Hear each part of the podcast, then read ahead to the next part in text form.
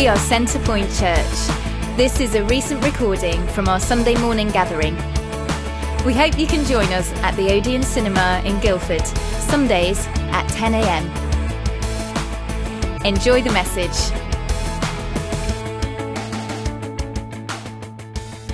Hello, hello. Good morning, good morning. Um, do, do come and take your seats. Uh, it's great to uh, gather together. And uh, I love I love when we come to uh, just just be together each week, whether that's uh, during our midweek groups or on a Sunday morning. And um, so my name's Chris, and I'd just like to extend a welcome to you along with Hannah's. Uh, and uh, whether you've been here for like a million years or this is your first week, you're so welcome. It's good to to be gathering together. And um, this morning, um, as Hannah says, we're going to carry on in First Corinthians and specifically chapter fourteen. So you can start to turn to it now if you'd like. And um, I, I just want to let you know up front that um, I guess this tomorrow, this morning's talk is predominantly to those people that are Christians in the room. And if you're not a Christian, actually, I love speaking to you too every single week, but it just happens that where we are in the passage, it's just specifically talking to Christians. And what I want you to know is if you're not a Christian, then do listen in and get an insight into what God might be saying to Christians today on this topic of spiritual gifts. And also know that God is not a distant, far-off God who doesn't care about his people, but actually he, he's very near and wants to bless Christians with gifts that he gives through his Holy Spirit. And um, so as a church, we've been we've been going through this book uh, for some time now. We're nearly finished, actually. We've got just two weeks left after today in the, in the book. And um, this we're kind of, today's finishing like a little section within the book that, that ran through chapters twelve, thirteen and fourteen. And so chapter twelve opened up this topic where Paul wanted to come to to speak about spiritual gifts. So in the beginning of chapter twelve, it says, right now, concerning spiritual gifts and uh, he, he or concerning spiritual matters. And uh, in the first part of chapter twelve, um, Paul started to lay out foundations by talking about how all the gifts that God gives come from God through the Spirit. There's like one Spirit, and God gives God gives gifts to every single Uh, person, every single Christian, and they're all different, but it's the Holy Spirit that empowers and operates those different gifts, and so we, we need to make sure that we are in harmony with, with one another. And then in the second week, we looked at one body, and Paul spent time in the rest of chapter twelve, um, again, talking in this whole topic of spiritual gifts. He said that they come from one Spirit, but it's all for one body. And he really, he spent quite a bit of time, Paul did, talking about how the body of Christ, which is the church, how that is the setting for these spiritual gifts to work out. That we're not called to be individualistic Christians that go off in all different directions, but actually it's meant to be part of a local body. And um a local congregation working out these gifts together. And uh, so that's what he did at the end of chapter twelve. And then last week, uh, in chapter thirteen, uh, Paul lays out that all these spiritual gifts are meant to be operated with a heart attitude and motivation of love. And so he starts off, if I speak in tongues but do not have love, I'm a clanging cymbal or a resounding gong. Love is patient, love is kind. And there's those famous words that come out. And Um, It's good to have the context of all of that as we come into today's talk, because now in chapter fourteen, Paul chooses to specifically address uh, certain gifts, and that is the gift of tongues, the gift of prophecy, and the gift of interpretation. And so that's what we're going to be talking about today. Um, they, I think the reason why he addresses these is because they were the ones that were causing the most problem to the Corinthian church. And so what we're going to be doing as we go through this chapter, the words are going to appear on the screen, and we're going to read the chapter first, then we'll give some context and talk about if these gifts are for today. We'll then talk about those three main gifts, and then we'll talk about, well, how does that work practically in church life? And so it's quite a um, it's quite practical um, talk today, and as we look at these gifts, but that doesn't mean that it's devoured of the Holy Spirit. In fact, actually, I want to. I want you to make sure that you're just allowing the Holy Spirit to move in you as you as you listen and as we go through the chapter, um, because I believe that God works through all sorts of different ways, and uh, through the preaching of His Word is one way. And so, be open to Him speaking to you. And at the end, we're going to give time to pray for people and give time to to let God move amongst us. And so, Um, we're going to read pretty much the whole chapter. Um, we might skip a little bit here and there, but I, I want to encourage you. It's a quite a long chapter, and we're going to read we're going to read most of it. I want to encourage you to to engage in this. Is this is the best part of the morning, reading God's word. It's His Bible. So the words will appear on the screen. You can follow along with me or in your own Bible if you've got it. So it starts off: follow the way of love and eagerly desire the gifts of the Spirit. So it's carping on from last week. It's all about love. Follow that way, eagerly desire the gifts of the Spirit, especially prophecy. For anyone who speaks in a tongue does not speak to people, but to God.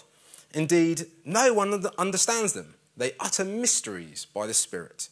But the one who prophesies speaks to people for their strengthening, encouraging, and comfort. Anyone who speaks in a tongue edifies themselves, but the one who prophesies edifies the church. I would like every one of you to speak in tongues, but I'd rather you prophesy.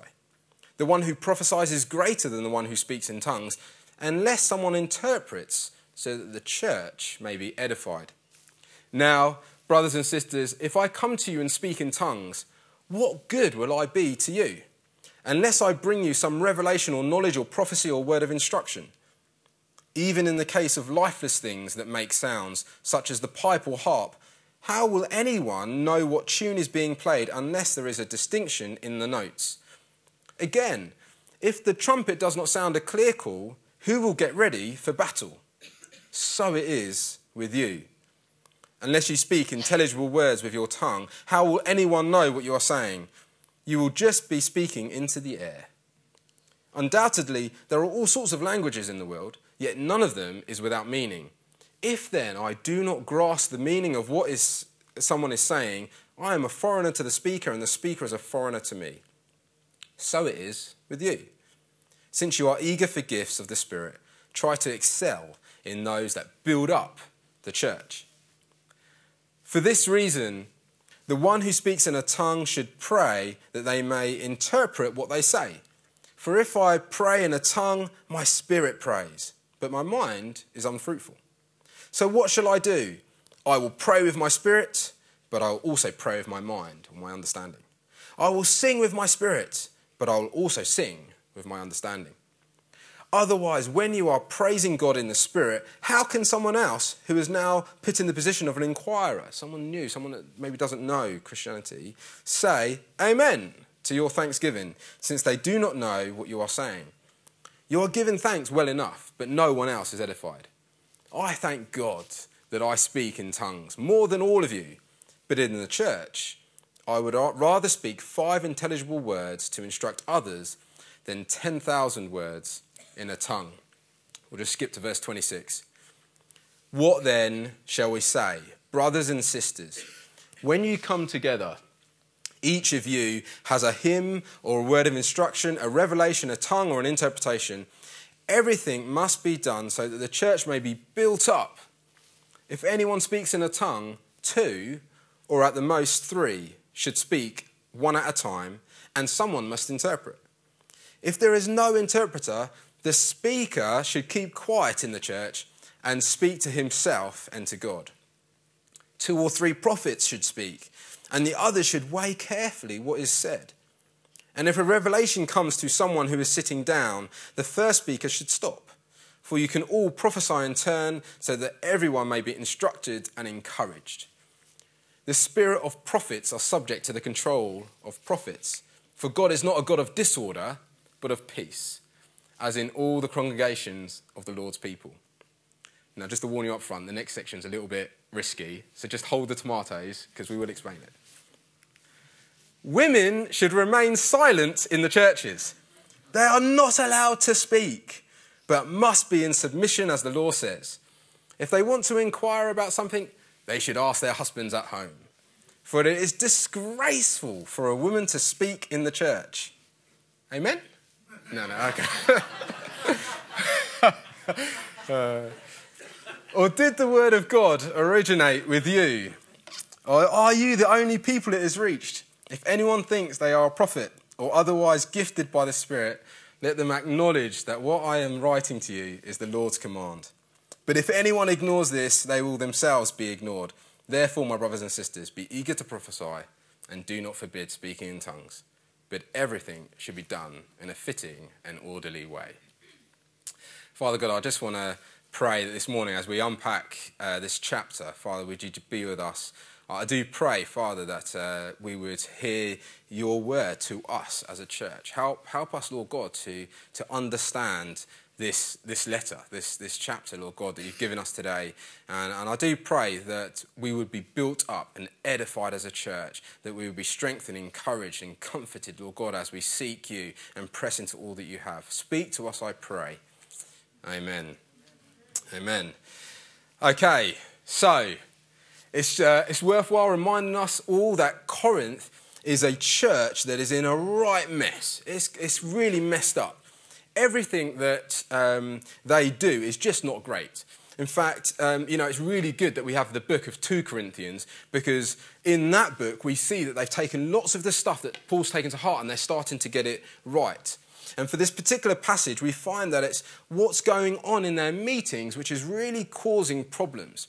And uh, from other chapters, we know that this is a church that really is just, it has lots of divisions. It's got all sorts of problems. And Paul has spoken into how they do communion, into how they do marriage, into how they treat people from different backgrounds, because they do these all awfully, how they treat single people and widows. And now he wants to speak into these particular gifts. You know, there's lots of gifts of the Spirit, the gifts of like administration and helping and giving generously. But we don't find that they're trying to outdo each other in those gifts. They're not trying to outgive each other or to out-administrate each other. No, no. They're trying to out-prophesy or, or um, speak in tongues to each other. And I wonder, actually, it's because they're the ones that are the public speaking gifts, whereas the others are ones that are behind the scenes. So what's going on? Well, we've got the situation where they're meeting together for church on a Sunday. And um, you've got several people speaking in tongues at the same time, and they're clearly just not doing it in love. Prophecies are not encouraging. They're not building up the church. They're, they're being said, uh, things are being said which are just completely incomprehensible. No one can understand. People from the outside are coming in and they're confused. They're not sure what's going on, and it's all chaos. And Paul kind of wants to come speak into all of this and talk about their attitude. He wants to talk to them about order, and, and God is a God of peace. He wants to talk to them about the gifts and what they're for and how they should be used. He gives real practical advice. And and then you get this bit about, even, you know, there's even women talking to in the church. It's a right mess. What's going on? And, you know, Paul wants to speak into that. And to us, it can be like, what? But all joking aside, sadly, some churches, they take those few verses and build their whole church practice around it. And they fail to ignore the whole rest of Scripture. In fact, they fail to ignore earlier verses within this um, book where Paul gives instructions about how women should prophesy. And he talks about head coverings, and we spoke about that before, so you can get the download if you want to. But the point was that he expected women to prophesy in church. So how can they do that if now really he's expecting them not to speak? What's going on? It's important to dig down a little bit and find out what he's speaking into. And uh, not only that, is, it, is in this chapter do we see Paul actually uh, honouring women, oh, sorry, in this book, but also in other books, like Romans, for example. Romans chapter sixteen is a whole list of women that have served with Paul, helped to plant churches, helped to preach, helped to prophesy, women that have come alongside him and worked on his apostolic team as he looks after uh, all sorts of different churches. And so... Far from uh, Paul believing that no woman is allowed to speak in church, actually, there is a specific context in this passage which he's speaking into. So, what's going on? It's a good question. Well, with a little bit of digging, you'll find that the church in Corinth had some Jewish practices. In fact, quite a lot of Jewish practices still resonating within this church, even though uh, they, they're now sort of out of the Jewish nation, but uh, Christians instead. And uh, in those days, what would happen is that women would stay at home. Um, they would look after the family. Generally, they would be uneducated. You know, they didn't go to Bible college. They didn't, they didn't do any of those things. And then on a Sunday morning, they'd get this chance where all men and women from all across would suddenly, they'll be coming together. But um, in the, at the time, when the, the Jewish practice at the time was that men and women would sit separately. And so you can imagine the scene where you'd have all the blokes kind of sitting downstairs and the women up in the in the balcony. And they they didn't they wouldn't have been able to read. They wouldn't have known all the scriptures. They wouldn't have known all the, what was going on. And so uh, it's yeah, basically you'd have all the women nattering, because that's what women like to do when they get together. And and they're talking, oh, what's going on down there? What did he say? What's that about? What's, where did that come from? And they're nattering away, and they're asking they're asking all these questions. And downstairs, you've got all, all the blokes there, you know, trying to prophesy over each other. They're not doing it in turns. And, and, and everyone involved, it's just complete chaos, complete mess. And um, Paul wants to speak into it. And he's like, sort it out.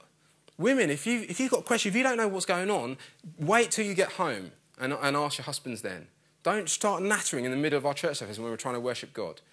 And, and men if, and, and, and women, when you're prophesying, take it in turns. Be, be in order so that the whole body can be edified.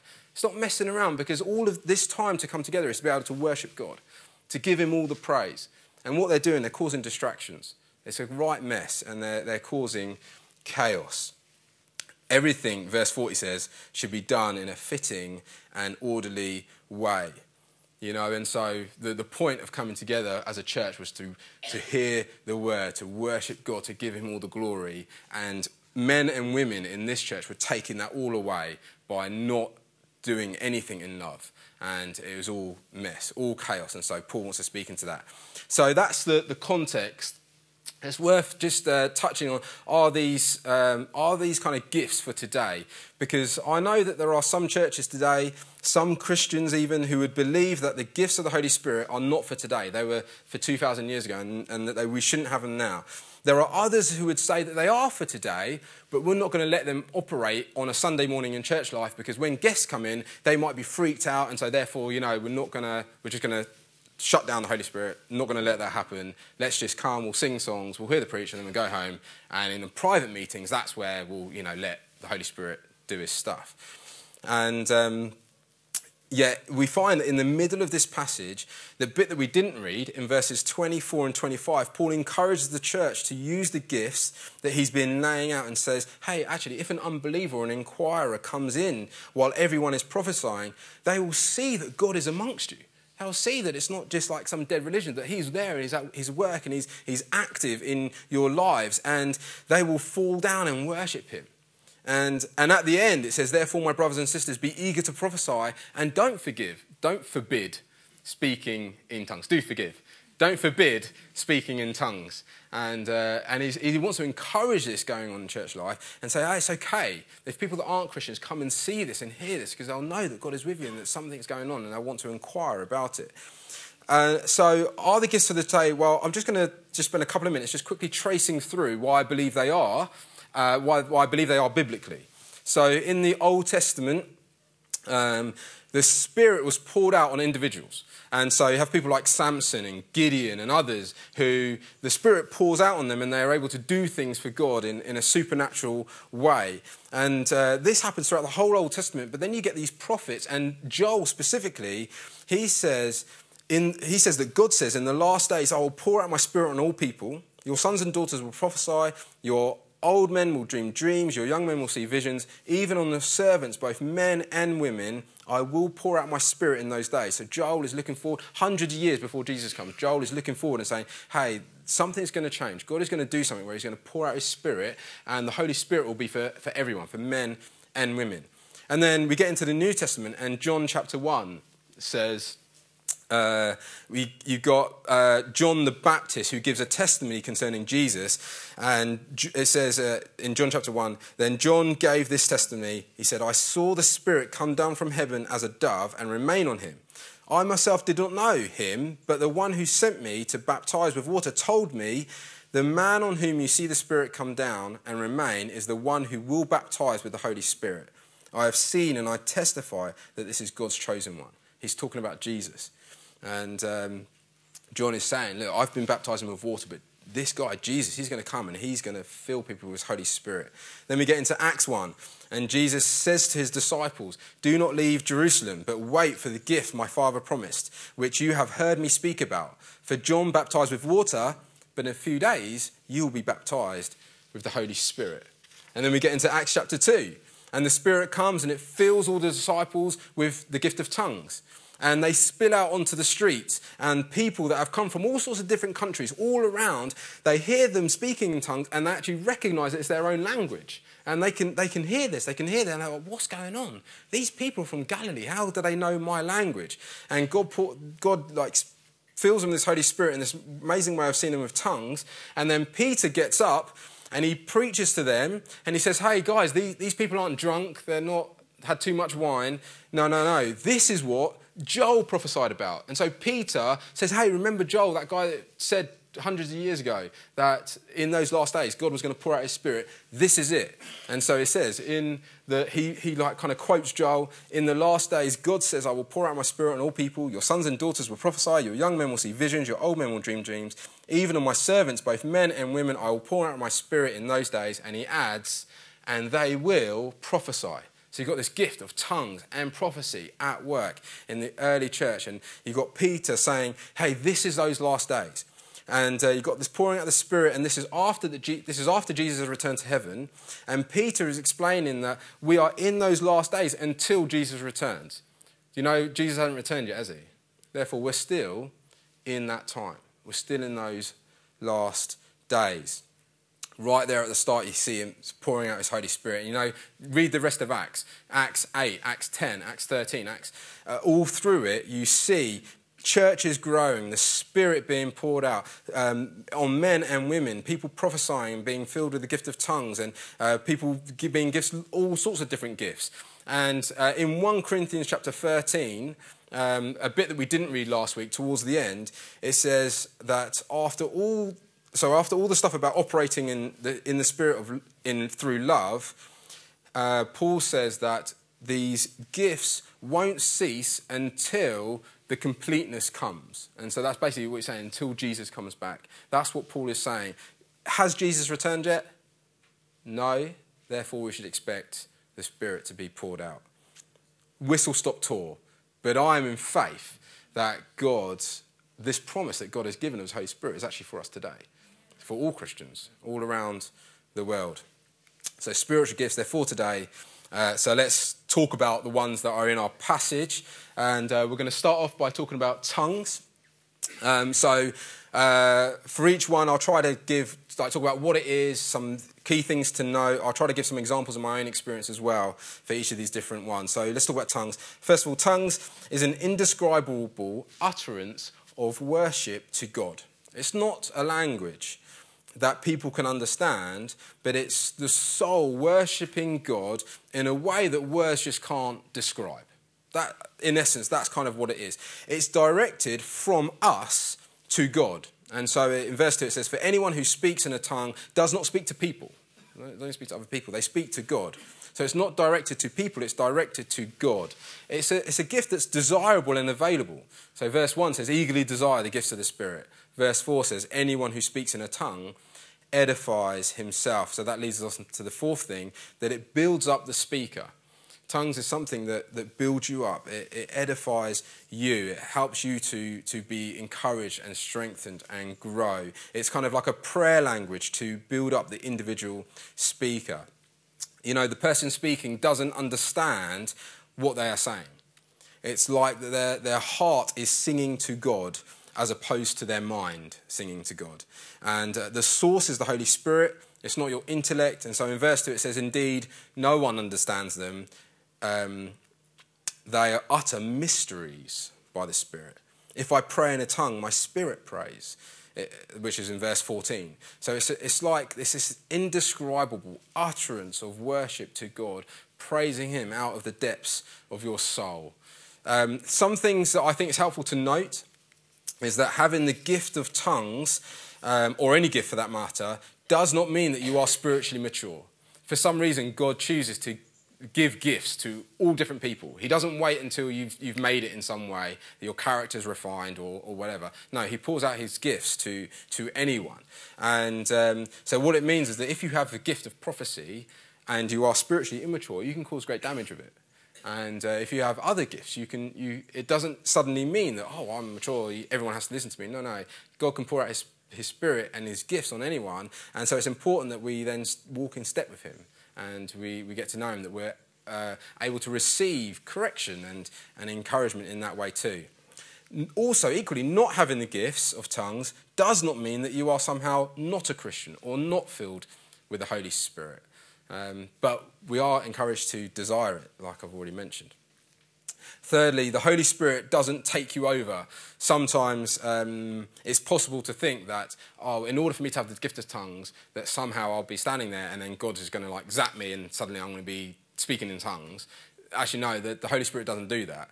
Um, It doesn't do that in any gift, actually. Uh, he co- cooperate, cooperates with us in the gifts. And so if you stand there with your lips tightly sealed, then you won't speak in tongues. You need to allow God to, to move in your heart, to soften your heart. And then as you pray and you allow your, your mouth to speak, God can give you a gift and, and you can start to speak in tongues. But you need to be moving your mouth, as it were. Um... And then fourthly, it's predominantly for speaking to God privately. So the predominant use of tongues throughout the Bible is for speaking to God privately. It edifies the, the person, the speaker. But it can be done publicly. And when it is done publicly, uh, our chapter tells us that we need to pray for an interpretation. Um, and in fact, in verse thirteen, it says, "For this reason, the one who speaks in a tongue should pray that they may interpret it." And then later on it says, if there is no one, like in the church, that can interpret the gift of tongues, then the speaker should be quiet and sit down, basically, and just talk to himself and talk to God. So we should expect an interpretation. And uh, so some examples from my own experience. I remember for me, um, uh, I was in a church meeting and we had this opportunity where someone uh, prayed uh, for people for the gift of tongues, and you know the music was turned up a bit and we were, were encouraged to, to start praying. And for me, it, it started with just a short phrase, and then over years that, that grew and developed as I practiced this gift that God gave me. Uh, but it did take me to start moving my mouth. And I started off by just use, using the words of English, you know, just praying in English about God that I love you. And then that, that moved into this gift of tongues. So that was that was my experience for it. You might have different experiences. Um, and the other thing just to mention about tongues is that you might have been in moments in your life where something tragic has happened. I know I have. And in those moments, there are you just don't know what to pray. There are no words To, to pray into this situation. You know, the gift of tongues is a wonderful gift to have in those moments. As your soul cries out to God, it, okay, it's words that you don't understand, but you are you are edified in that process as you cry out to him and you speak to him and you just you come before him and say, God, would you do this? And I think whether you're a Christian here today or not, you can understand that. There are times where you just you just don't know what to say. Like, how could this happen? And gift of tongues is a great gift to to edify you in those moments. Okay, so let's talk about, does that, does that make sense? So it's quite quite practical, some practical stuff, just letting you know about these gifts. Um, oh, sorry, did I forget to click on? My bad. Um, let's talk about interpretation. Uh, what is it not? It's not prophecy. And uh, that's important to note because it's not God to us. We talked about how tongues is uh, praise from people to God. Therefore, the prophecy will be in the same line as that. From people to God. And so if there is a tongue and someone else comes to impre- uh, interpret it and says, "Thus saith the Lord, your worship is unacceptable to me," well, that's not the interpretation of the tongue, because it's not God to people. It's people to God. And so as when the interpretation comes, we're expecting that interpretation to be a praise-focused, God-focused interpretation. Um, as we, yeah, as we hear that. And so that's the first thing. It's not prophecy. And then secondly, it's not a translation. So it's not a word for word translation of one language to another language. Uh, it's not like, you know, sometimes you, you see those press conferences and people have got their headphones on and there's someone like translating the words from like English to French. That's not what's happening when the gift of interpretation is at work. It's not like God downloading you a manuscript of what that person said in the tongue. That's that's not what it is. In fact, I remember when I was um, when I first became a Christian, I would listen to this, to like the number of syllables in the tongue that someone just spoke, and I was expecting then that the interpretation would match those number of syllables. And if it didn't, I'd be like, oh, I don't know if that was the interpretation. And that's rubbish, because it's not a translation. Um, so what is it? Well, it's kind of sensing what God is doing in an individual. It's interpreting the individual's praise towards God. You sense it in some way. And so as someone is bringing a, a tongue, it might be that you at the same time are being filled with the Holy Spirit, and you yourself, you're, you're just starting to speak praise to God. You know, that is an interpretation of that tongue. As that person is speaking, you are being filled with the Spirit and you're directing praise to him. You're, you're interpreting what's going on. I love it when I'm in meetings where I feel like I have an interpretation and someone comes and brings it instead of me, and I feel like, oh, it's matched up. And often actually you can see that happening all across a room, because people are, are, are in tune with God and the Holy Spirit and what's going on. So it's a, it's a Godward-focused, directed praise. We kind of talked about that. Um, and thirdly, that we should corporately seek God for the interpretation.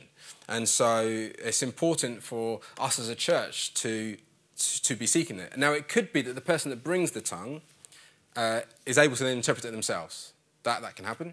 Or it might be that they bring a tongue and then someone else. I, I know Barney a few times just loves to pray out in tongues, and, and we've heard people interpret it in our church. We've seen this gift operating in our church, and so it's good to see. And um, yeah, so an example that I found uh, for myself is that I've been in times of worship, someone's brought a tongue, and I know that the, the Holy Spirit is speaking to me because my, the hair stand up on the back of my neck, and I just I just sense God on me. And, and when I'm hearing a tongue, if I'm, I'm feeling like just, I guess, a sense of praise to God in some way, then I, I've, you know, I feel, oh, this might be an interpretation. And I know it is when it's Godward focus and when the Holy Spirit is, is meeting with me in some way. Does that make sense? Okay, right, last last one, number three, prophecy. So what is it? Well, prophecy, it expresses the heart of God to his people. So uh, in verse two it says, for anyone who speaks in a tongue does not speak to people but to God. So that's Godward focused, because, you know, no one understands them and they utter mysteries to God. But verse three, but the one who prophesies speaks to people. So this is like God to us. So prophecy expresses the heart of God to his people. Tongues expresses the worship from people to God. And you could say, you, you could, um, it could be speaking out. Prophecy can be speaking out. Prophecy could be written down. Um, and it might be things that God has brought to people spontaneously in the moment. It can, it can come over time, over some months, as God speaks to you about something, and then, and then, you kind of see something else, you hear something else, and God, like, it's like attaches something to that, to that word of knowledge, that prophecy that you've got. Uh, the one who prophesies, number two, the one who prophesies speaks to people for their three things: strengthening, encouraging, and comfort. And these are, are three great words to help us to weigh up prophecy and to, to understand, is, is this right? Is it encouraging? Is it, does it strengthen people? Does it bring them comfort? And the word comfort, it doesn't mean that it's like always really easy and fluffy to hear, um, but it, it more means like fortifying. Um, so those of you who have been to France, you might have seen the Bayeux Tapestry. There's this scene there where Uh, Bishop Otto has got like a, a baton, and he is prodding the people forward to march into battle. And the line underneath it says, uh, he comforteth the troops. And that's the word used. It's like he's fortifying them, he's encouraging them, he's strengthening them. And so um, prophecy, it can be stretching and prodding, but notice it's never condemning, it's never destructive, it doesn't tear down. Um, and but it so it but it can it doesn't mean that it's not like it, it could feel awkward sometimes as as someone saying, come on, you know, press into this, press into that. It's like comforteth the troops. That it can be like that, but it's not condemning. Thirdly, it's for building up the church. Anyone who speaks in a tongue edifies themselves. Verse four, but the one who prophesies edifies the church. Verse twelve, since you are eager for the gifts of the Spirit, excel in those that build up the church. So it's there to build up the body of believers. Number four, just like tongues, it's desirable and available to all. And so verse five, I want everyone to speak in tongues, but I'd rather you prophesy. Verse nine, speak intelligible words so that people know what you are saying. It's all about prophecy. Verse twelve, eagerly desire the gifts that build up the church. prophecy. Verse nineteen, I would rather speak five intelligible words than ten thousand words in a tongue. It's prophecy. There's, there's a clear, like Paul's laying out, that prophecy in, in some sense is better, uh, but in the same way as tongues, it's available to all. We should desire it. Seven things to note. I'm going to rattle these through. Prophecy, although spontaneous, doesn't mean that it has to be delivered immediately. And so sometimes you might get a burden for something and you can weigh it and you can pray into it, you can seek God for it, and you can do that over several months before bringing it, or several weeks. It doesn't have to be brought immediately. Do you know what? Preaching, this is the second point, preaching can be prophetic. In fact, good preaching is always prophetic. It's rooted in the Word of God.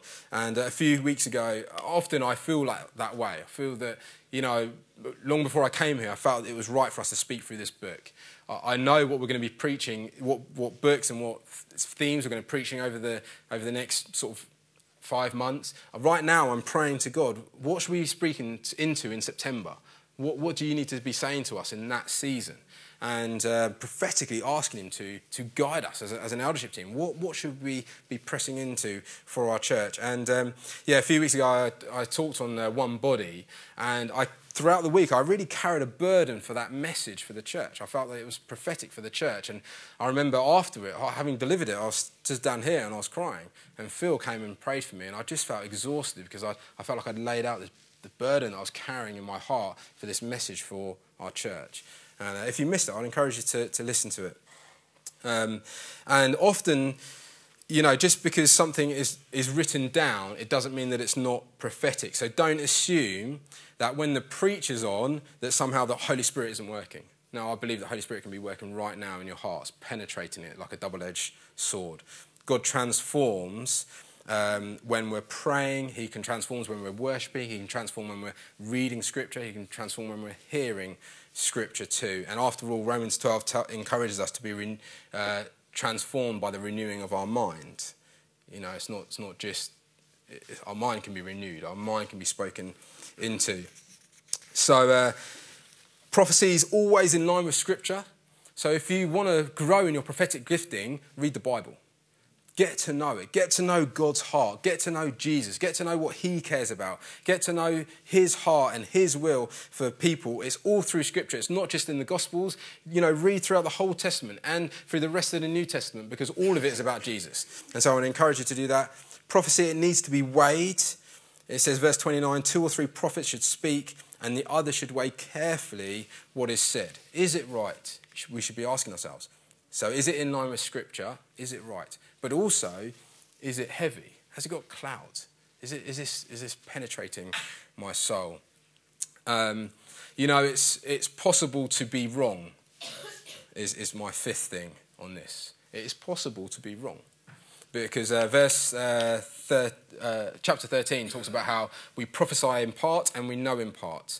You know, we we don't we don't always get everything right. In fact, I felt prophetically for today that there might be people here who have been carrying words that have been spoken over them in their heart that perhaps were discouraging, condemning, or and and I feel that God wants to release you from that today. He wants to release you from from having to carry those things. And I also felt that there might be things that, it might be some, some words that are spoken over, over your life that are good things, they're encouraging, but, you know, they've just not happened. And, and you, you can't really see how they're going to happen. And I feel God saying, you know what, in the same way, I want to encourage you to lay that down. And not, not that it, to say, write it off and say it's never going to happen, but just to lay it down and not to have to hold on to it as your identity, because it's not your identity. Your identity is a child or a daughter of God. And so I feel like there's a moment today for some people to, to come and lay down some stuff for Jesus and not allow that to, to be something that speaks into your life in a way that's unhelpful. So that includes negative words as well. Just like tongues, prophecy will never take you o- or over. So it talks about how the spirit of the prophets are subject to the control of the prophets. I remember in Chichester, I was leading an evening worship meeting, and a lady who was there from another church, I'd never met her before, she came up and she said, oh, I've got a word for the church. And um, she she felt that she needed to give me her credentials first, and I don't know why people do that, just just tell me what the word is. But um, when I asked her, okay, great, you know, tell me what the word is, and we'll see if it's right to bring it. And she was like, oh, no, no, no, I, no, I need to bring it right now. Now is the time. I was like, okay, well, just let me know. And then I'll, you know, because after all, my job is to guard the flock and protect the flock. Let me know, and then we'll see if it's right. And then she kind of mumbled something that she couldn't really explain. It was incoherent. And so I said, hey, why don't you just take a few minutes to just, just dwell on God and clarify in your mind what it is and then come back to me. And then she was like, oh, rah, you're stopping the word of the Lord coming to your church, rah, rah. I was like, no, no, I'm not. You know, because the Spirit is doesn't take you over. You're in control. And you can you can submit to leadership. And you can also uh, be wise. And when you feel you've got something to bring, often, like preaching, the first person that I'm preaching to is myself. Prophecy, the first person you're prophesying to is yourself. And then it's the church. And um, when we get prophetic words, it's always about applying to them to us first. Some questions that you might want to ask yourselves, things like this. Is it biblical? Is it just for you? Is it in the flow of what's coming? Is it for here and now? And the reason why it's good for you to do that is because when you come down to share that with the meeting leader, they will do exactly the same things. They'll be thinking in their head, is it biblical? Is it just for that person that's telling me? Is it in the flow of what's coming and what God's doing amongst us? Is it for here and now? And then just like tongues, the seventh thing, just like tongues, it's available to all believers. All believers. So it says, follow the way of love, eagerly desire the gifts of the Spirit. Verse five, I would like everyone to speak in tongues, but I'd rather you prophesy. Um, and it goes on and on. And um, God says that he'll pour out his Spirit on all people and that he would, he wants you to prophesy. All can prophesy in turn. It's a gift that everyone to have and it's a gift that we should all desire. And so um, I really am going to finish up in a couple of minutes. I just want to give you a few practical uses in the church. And this is the first one. It's not just for Sunday mornings. Um, it can be. It doesn't just have to happen between song three and four on a Sunday morning. You know, gifts. All all the gifts can be operated throughout the whole week. And so, some things to help you is that you need to know know when it's from God. When you, when you know when it's from God, that really helps. When I first started, when I first became a Christian, I, I knew when something was God because he he kind of talked to me physically. My my palms would get sweaty. I'd get sweaty armpits. I'd, I'd really know that, oh, God is saying something to me. And then over the years, that's he, God's speaking to me in different ways. And so now I can just, I can feel hairs just, and I, oh, God, God is speaking. Know when it's from God. Coming and speaking to the worship, to the meeting leader actually helps you to to identify that, and they, and they and talking to each other helps. Some people have physical pains. Uh, some people it can come in terms of pictures. Sometimes people it can come to people in terms of scripture. Sometimes uh, God, God can do something in your week, or you're walking down the road and something happens. You notice something, you feel God speaking to you in that way. You can be watching T V and God is speaking to you. Prophecy can come in all sorts of different ways, and spiritual gifts can come in all sorts of different ways. And song words that can trigger these things. And again, it's good to ask yourself, is it encouraging? Is it comforting? Is it strengthening for the believers? Sometimes people feel like they need to have the whole thing. And so, oh, I need to have the picture. I need to have the scripture that goes along with that. I need to pray and make sure that's in line with it. I need to make sure that it fits in with the song words. I need to make sure that there's application. And and actually, it's rare that we get all of it because we prophesy in part and we know in part. And so you don't need to have the whole thing. And so if you feel like you've, God has given you something, come and share that thing. If if the thing that you feel God has given you has got three points and then ten sub-points, then it's too long. And everyone starts sitting down and God isn't being worshipped and we're just listening to you. And so a good practical thing about using it in the church is come to the meeting leader, let them know what it is, and then come and bring what you told them you were going to bring. That blesses everyone, I promise you. And it keeps us focused on Jesus. And so, and then the fourth thing I just want to mention is that the meeting leader might say, yes, bring it straight away, go for it. They might say, not just yet, but perhaps later on or, or after the preach. They might say, no. And uh, again, in my last church, I remember a lady came to the front. She wanted to pray for the children right at the beginning of worship. And you know what? I wanted people to keep their eyes focused on Jesus. So I said, actually, no, we're not going to do that just yet. Um, but hang around. And when I feel it's right, maybe we'll, we'll bring you back up. You know, later on, we'll, we'll pray for the kids. And she went back to her seat. And the music died down. And suddenly she starts praying for the children. Was God glorified in that moment? No. Because it was all about her. It's all about her and, oh, it's my right.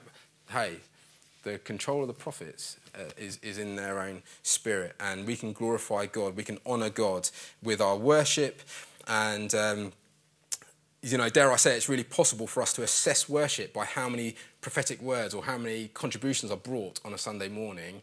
And you know what? The way we should assess worship is, was God glorified? Was he given all the praise and glory? And if he was, hey, that's a good worship time. And I love that in our church, that's often the case, that we come before and we worship God and we give him our all. And it's great when we have prophetic words that come and encourage and strengthen and support us in that. And I know there's been words coming already, and I'm looking forward to hearing what they are. And, you know, I want to encourage you um, to be pressing out into these gifts that God has given you. Uh, some of the most powerful meetings are in, I've been in those. And last thing to mention is that the worship, the meeting leader has got all sorts of stuff going on in their head. They're trying to communicate with the worship leader. They're trying to help lead through the meeting. They're trying to bring uh, an order and flow to the contributions and filtering out the ones that are unhelpful. They're trying to ensure that they're bringing vision to the offering and those kids are being sent out well. They're trying to make sure that distractions are kept to a minimum. They're trying to ensure that the time of worship is God-focused and that he gets the glory. They're trying to be sensitive to the Holy Spirit, and they're trying to do all of that whilst also worshipping God themselves and giving him glory. And you know what? Sometimes they can get it wrong. Sometimes they might say, no, no, it's not for now. And they, and they might get it wrong. And do you know what? That's okay. And so I want to encourage you to, to keep a good attitude with them. The worship leader does the same. They prepare beforehand. They seek God. God, what should we be singing this morning? Often they get a prophetic edge to the song words. And so we can trust that as, as the meeting leader and the worship leaders come before us on a Sunday, they've spent lots of time with God and, and they're seeking him about what he might be doing through us. And, and a few weeks ago, I showed a picture of this orchestra.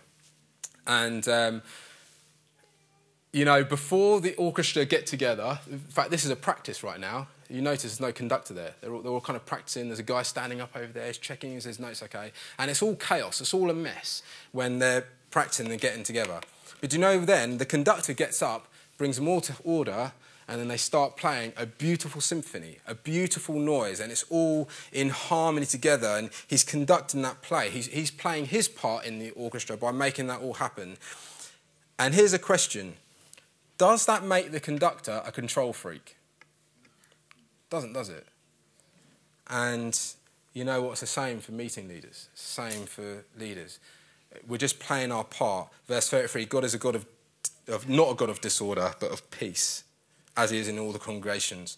It's just there's a leader's part to play in our meetings to bring the whole chorus of worship to God into order, into peace, making sure that we're all giving him the praise. And so, like I said, we might say no, we might say yes, we might say maybe, but later. I want to encourage you to keep a good attitude. If they say no, it's not personal. It's just that maybe it's just not for right now. And so keep a good attitude, then come again. Don't go, oh, I'm not doing that again. And, you know, take the walk of shame back to your seat. Oh, I'm not doing that. No, no, don't do that. No, come on, have a good attitude. Allow God to move in your heart and move into your spirit because it's good. And, and so, come on, let's get the band back up. We're going to pray. Um, church, as let's keep a good attitude. Church, as God intended, is a spirit-led congregation where the Spirit is free to move amongst us, with spirit-led leaders, with worship leaders who help us to come into God's presence. Church as God is intended is where we are one body. We're full of many parts, but we're all, we're all different, but we're all equal.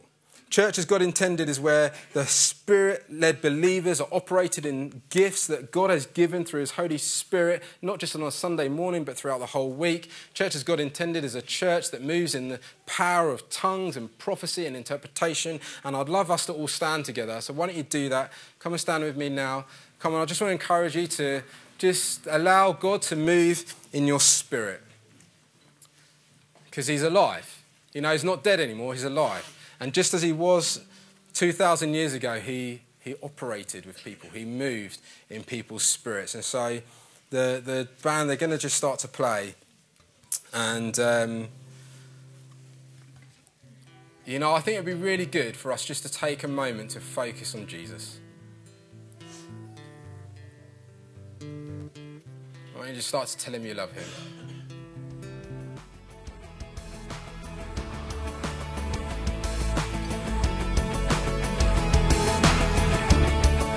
Thanks for listening. Please do come and visit us, Sundays, ten a.m. at the Odeon Cinema in Guildford. We look forward to seeing you.